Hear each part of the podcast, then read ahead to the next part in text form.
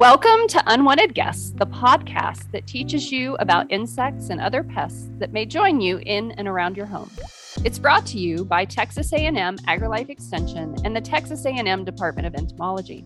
We're your hosts, Wizzy Brown, Robert Puckett, Molly Keck, and Janet Hurley. And our special guest is Sonja Swiger. Dr. Sonja, how's it going? Good. How are you? Great. So, for our listeners, we've we've brought a special guest in to help us to talk about these large flies because I don't know about anybody else, but you know, I'm going out, I'm trying to enjoy my backyard. It is summer but the rain has not helped much. And, um, you know, I'm seeing all these flies and I don't know what I'm seeing. I mean, obviously there's the flies that land on my, my dog poop. And then there's the flies that like to, to go towards my, um, my soda and my adult beverage, but are those the same flies, Sonja? Uh, sometimes they are and sometimes they aren't, but usually there is a difference. Usually, when we're talking pet waste or dog poop, as you put it, those are going to be blowflies. Uh, the house flies are typically going to be looking more for your food, but then they all will come inside. So that can really throw you for a loop. You you better hope that it's not going from the dog poop to your beverage immediately. Yeah, that's always fun. so for houseflies, um, you know, houseflies, flesh flies, blowflies, they they all look pretty much the same to normal people. So, Sonja, do you want to tell us how you can tell them apart? Does yeah. it matter if you tell them apart? Uh, sometimes, yes. I mean, I think it does because there are differences, especially when we're talking flesh flies. Uh, the flesh flies, while they will sometimes be found in your garbage, they're only there because there's rotting meat. So they don't really have the same desire to be indoors. They're looking for a dead animal or, as I said, meat that's been left to kind of break down. Uh, so that is their focus. And the flesh flies are usually larger. We do have some that are a bit smaller than the others, but there's the big ones. They're usually black and gray and they have a checkered abdomen. So that distinguishes them from the other flies. There's some of those that have a red tip on their abdomen too, right? Yeah, yes. Yeah, they've got a red those. butt.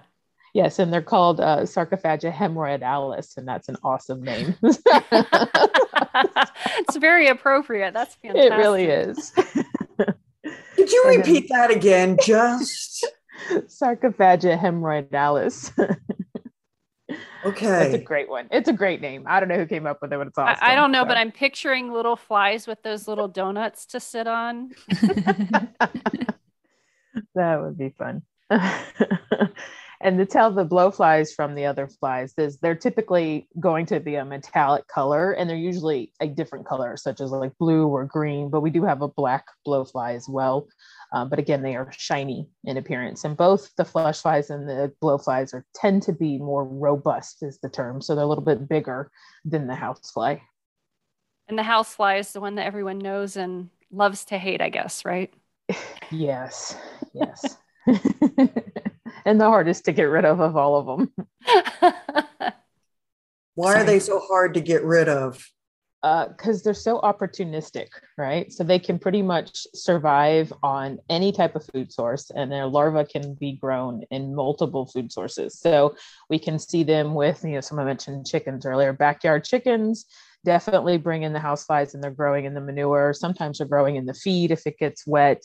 They'll also be in your garbage. They'll be in your compost piles. They can be in whole bunch of different locations. They could utilize pet waste of other types. Uh, so they're just very diverse. You say they can get in compost. People always get really worried and nervous when they have insects in their compost. Is it necessarily a bad thing that they're in your compost? That would depend on what species. So if you have maggots and they're not a species that's going to become a nuisance, then sure, that's not a major issue. But if they're a bunch of houseflies, then yeah, that's a problem because when they grow up, then they're going to be in your house or, you know, causing an issue. at the adult stage. So that's kind of the toss up with insects. Is sure there's some benefits to some stages, but then other stages are not beneficial. So that can be problematic. But we do have the black soldier flies that Correct. can be in compost. And I know there's places around here that actually use those specifically as composting food waste. So they're trying mm-hmm. to get that down to what like zero waste in in the Austin area or whatever, and then they'll use those to feed chickens or whatnot.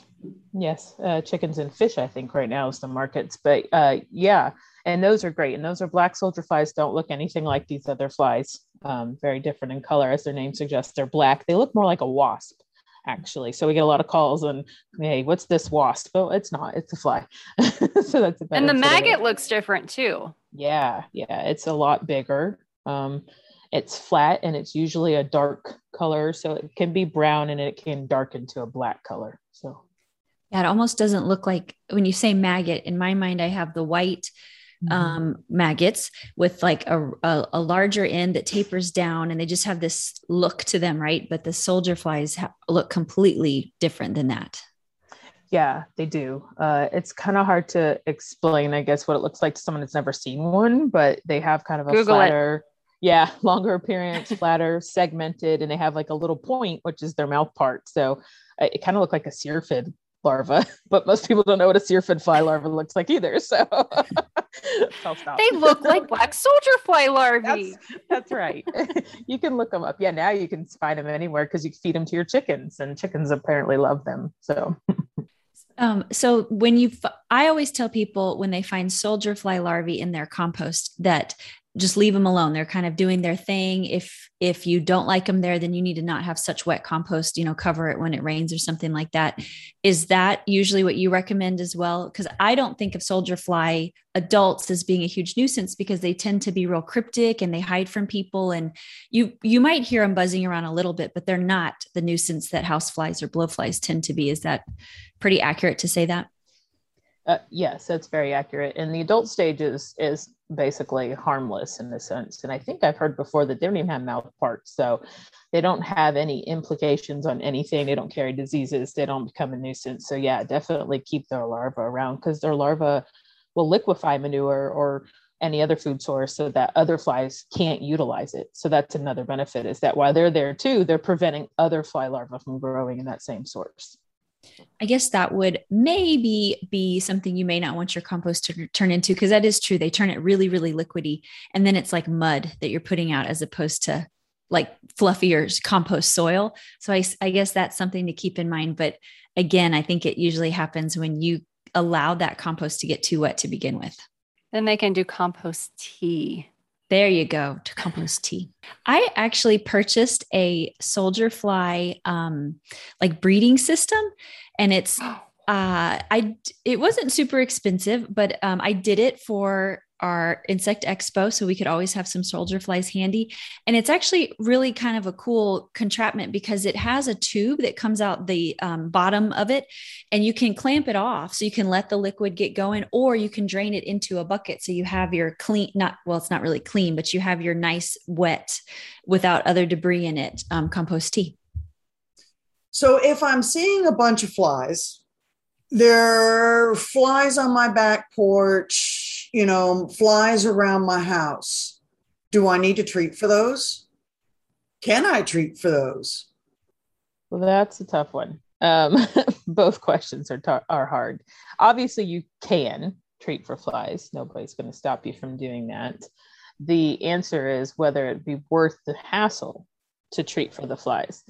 Um, and and really, the hard part is is that every situation varies. It really depends on what's going on at your location. Uh, one of the biggest things I ask people when they call with a fly problem, the first thing is, well, what do you live near? Do you have animals close by? Do you have a garbage, you know, refuse facility close by? And close by can be within a couple miles. Um, but they can still travel. And we've seen if you're in an area where those are a problem, or you're somewhere near where they're putting compost uh, manure out on a field, those flies can become a nuisance. And those are all big questions that have to be answered first, because you have to figure out why you have a fly problem and why is it so bad that you're calling and looking for help for it. and it's usually the source is outdoors, right? They're not really breeding inside. They're just finding a way to come inside. Right, Unless right, you have a dead animal that yeah. died in an attic or yeah. a crawl space or something like yeah. that. the benefits of those is usually those flies want to leave as soon as they're done doing their job. But yeah, I mean, most flies are not necessarily designed to survive indoors. Uh, they've come inside, maybe by accident or because they smelled the dead animal. They laid their eggs, they did their thing, and now they're one out, uh, so to speak. So the new the new adults want out. But uh, usually you don't have the indoor; it's an outdoor thing, and they're just coming inside.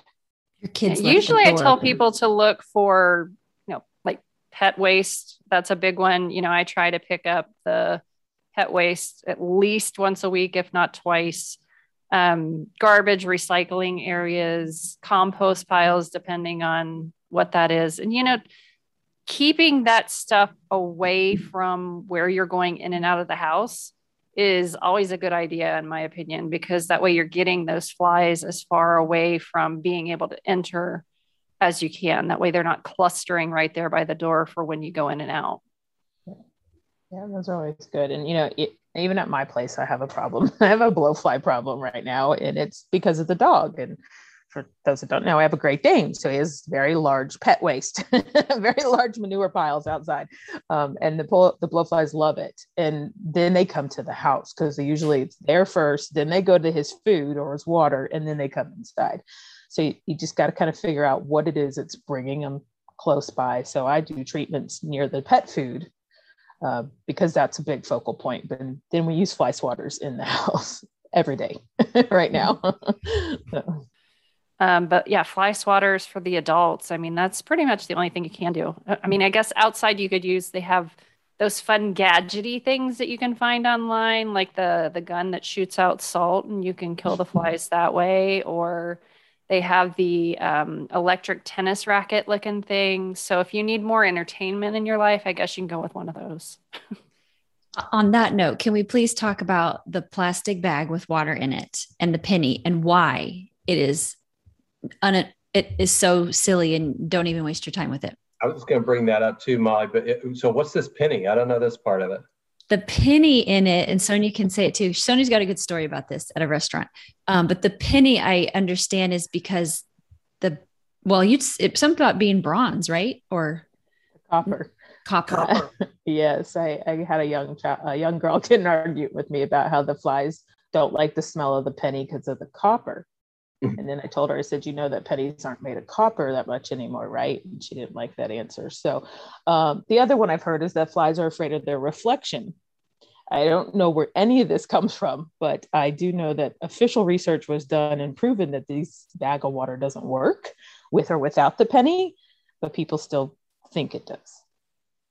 You know, I think maybe somewhere along the line, somebody saw an actual fly trap that is a plastic bag that has liquid in it and all of the dead flies congregating. And I'm just like, did they think that they could just kind of get away with hanging a bag of water and that would do the same thing?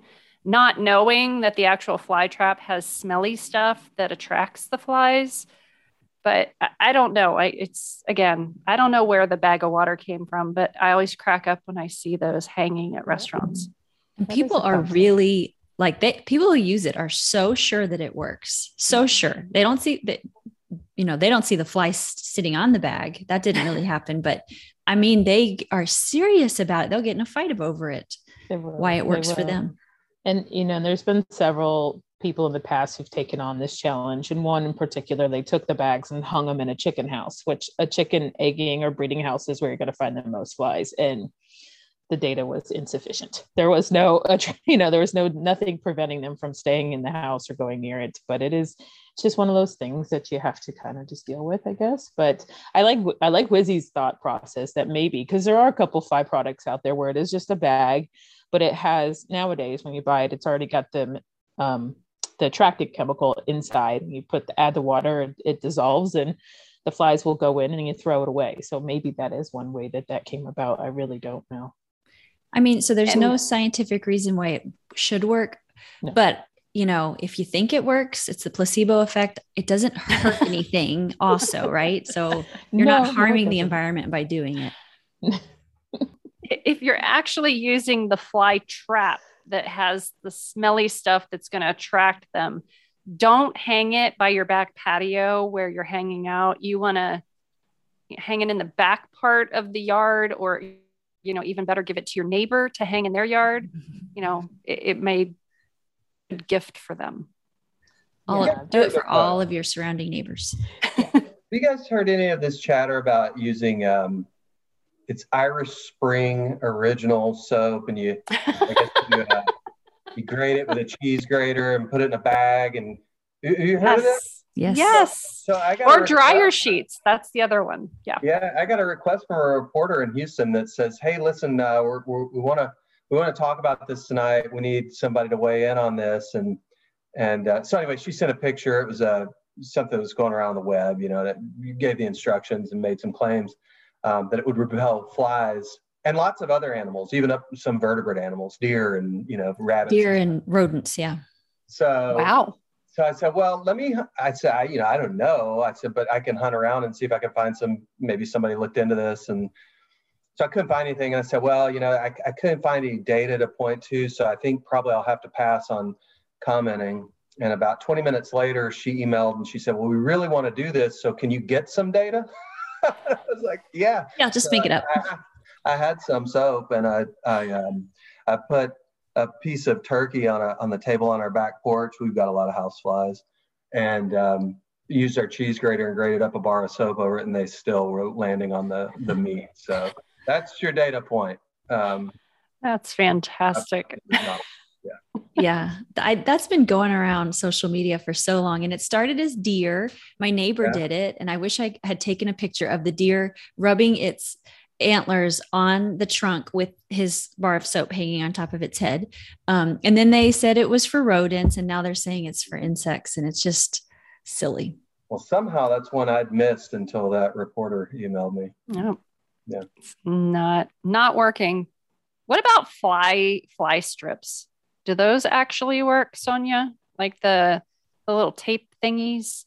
Yeah, you know, some of those tapes do work really well. Some fly strips work better than others. Um, a lot of it is location. So if you put it in a windy area and you buy the one that you have to pull out and it's like a, it's just a hanging strip, that isn't the most effective one I've seen. If you're in a really windy area or if it's kind of in a real open area, because you know the flies have to want to go to it. Um, a lot of the ones I deal with are usually, of course, in barns or places where there's more heavily heavy fly impact. And when you hang those strips up or those different types of tapes, they work well um, because the flies don't really have a lot of options. So again, you know, thinking about around the house, that could be a bit different than a barn situation. But some of the ones in the barns that work really good, there's one it's a string. Um, flies like to land on things that are really thin. They like landing on string and wire and things of that sort so that works and then they can't get back off. So it's just a sticky tape. The the most important thing i usually tell people when it comes to the tapes is that you change them out because if they get covered in dirt no they don't work. All the stickiness is gone and the flies can't get stuck anymore. Um, so you do have to take them down. You do have to replace them and don't put them any place super windy um, because again they're not going to stay still for the flies to land on it or they're going to get covered in dirt So Um, people could use those in maybe like a, a chicken coop or something that they have in their backyard. Yeah, that's a great place to put them. Um, again, I'm not really a huge fan of the one that hangs, and that's just a personal observation. Um, the other ones, because the ones usually have to be attached on both ends, and it makes them sturdier. So I think the flies prefer that because it's not swinging in Mhm. the wind. Um, another one I like is the Easy Trap. It's it's a plastic uh, trap you purchase, and it's already pre-sticky, and it's a little bigger, and it's yellow. And houseflies are known to be attracted to the color yellow. So it's Could it's you make good your one. own with like yellow poster board and spray adhesive or something for them to land on? Probably. I mean- I can't say that. you See, I'm gonna have Why to not? test this out now. There you go. use tanglefoot That's, Yeah. I have some of that in my yeah, but most people don't have that, right? Yeah. so thinking for homeowners, right? But yeah, I mean, you can give it a try. You can get a Um, can of spray adhesive from one of the you- there you box go. stores or craft stores or something. And and it'll work Yeah, as long as give it a it's shot. sticky and not covered. So yeah, What about treating garbage or recycling areas? I mean, is that more of a make sure that it gets taken away on a regular basis and cleaning those bins out on a somewhat regular basis? Or should people actually be treating those cans?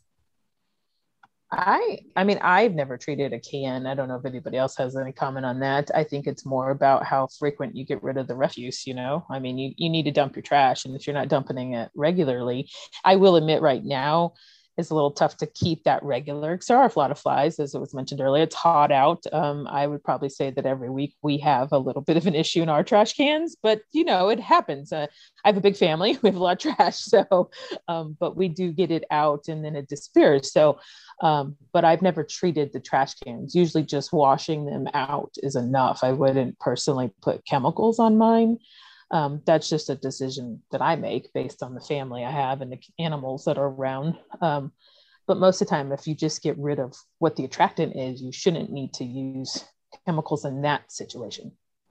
The only time that I've really treated a garbage can is, um, you know, I threw a dead rat or something in the can and there were maggots crawling everywhere. Mm-hmm. And so I did a like a spray on fly bait on the inside of the can so the maggots you know died. Because i was like i don't need these turning into adults. This is going to be a nightmare. Well this brings up a good point. I mean if we're talking about our own homes and our outdoor trash receptacles yeah maybe. I mean hopefully they're not that nasty. Now i take this one step further and i work for a, a restaurant or something, those trash receptacles probably do need to be cleaned more frequently, especially if if they're if you've got outdoor seating. You know, yeah. nothing says happiness like a few flies while you're out trying to enjoy a, a, meal and maybe an adult beverage at the same time. Well, mm-hmm. hopefully they don't have their dumpsters near the outdoor seating area because that would be not really so bad. much dumpsters, but I've even seen it with trash cans, you know, not having the right lids, mm. overflowing refuse. I'm thinking, you know, um, food trucks, those food truck parks. I would still go back to that trash needs to be removed more frequently. Mm-hmm. I'm I'm kind of an advocate. If I walk into a place and there's a blowfly, I leave. I don't eat at places where blowflies eat because it's not a good sign. so, but uh, that may be me. so, should we talk a little bit about why people should maybe be concerned about flies and how they can transfer various things, or should we skip that? Not to cause mass panic. Well, I think it's important, at least, just to mention it, right? That they're what do we call them mechanical vectors, right? Because they won't bite you maybe and transmit a disease, but they might step on something nasty, pick up bacteria or other stuff, and then crawl on your food or you, and you can uh, be exposed to it that way. No, no, there is several uh, research studies out there to show that houseflies and blowflies in particular are carriers mechanically, which you know basically working as a transporter for ver- different viruses as, and bacteria, as Molly pointed out. Um, and this is well over 200 different pathogens. Now, not all those pathogens cause human disease, you know, uh, but still they're there. But there's also the implications if you have animals. So there's some that horses and cattle and they can carry it too, and pigs and chickens. So that's why it's definitely a concern. Um, we don't want to have large fly populations because of that and because of their diversity of where they're feeding. So, you know, they're moving through so many different sources and can pick up so many different things. And anybody want to talk about the electrocution devices? I'm not a big, I don't really know a ton on them, but yeah, they have changed those over the years. I'm not, I don't, we don't usually promote electrician electrocution devices anymore because of the concept that they do spread more disease than and don't usually collect or kill the right number of flies that you're trying to get. So yeah, usually for so for the electrocution devices for people that might not be aware, those are what we sometimes call bug zappers. And they tend to, I think research has shown out of Florida that they often kill a lot more beneficial insects than they do pest species. And for the insects that they do kill, um, you know, they essentially fry them. So you have uh, little tiny bits of bugs and whatever's on those bugs flying around and floating and landing who knows where. So those aren't really the best method of control. I think probably uh, really getting down to the the heart of the message. I mean, the adult flies are going to essentially be a nuisance while they can be mechanical vectors for disease. They um, they're really just more kind of irritating. Whereas the maggots, while they might not necessarily be the direct issue, that's really the stage that you need to find. So, this is very similar to if you've listened to our small fly thing, it's going to be about source reduction. So, reducing those garbage areas, any of the overly wet compost, the dead animals. If you have blowflies or flesh flies, then you need to find where that dead animal is and get rid of it and kind of cleaning up those spaces to really get to the heart of your fly problem. So, thank you so much for listening to this episode of Unwanted Guests. For more information, go to extensionentomology.tamu.edu. Catch you next time. Mm-hmm.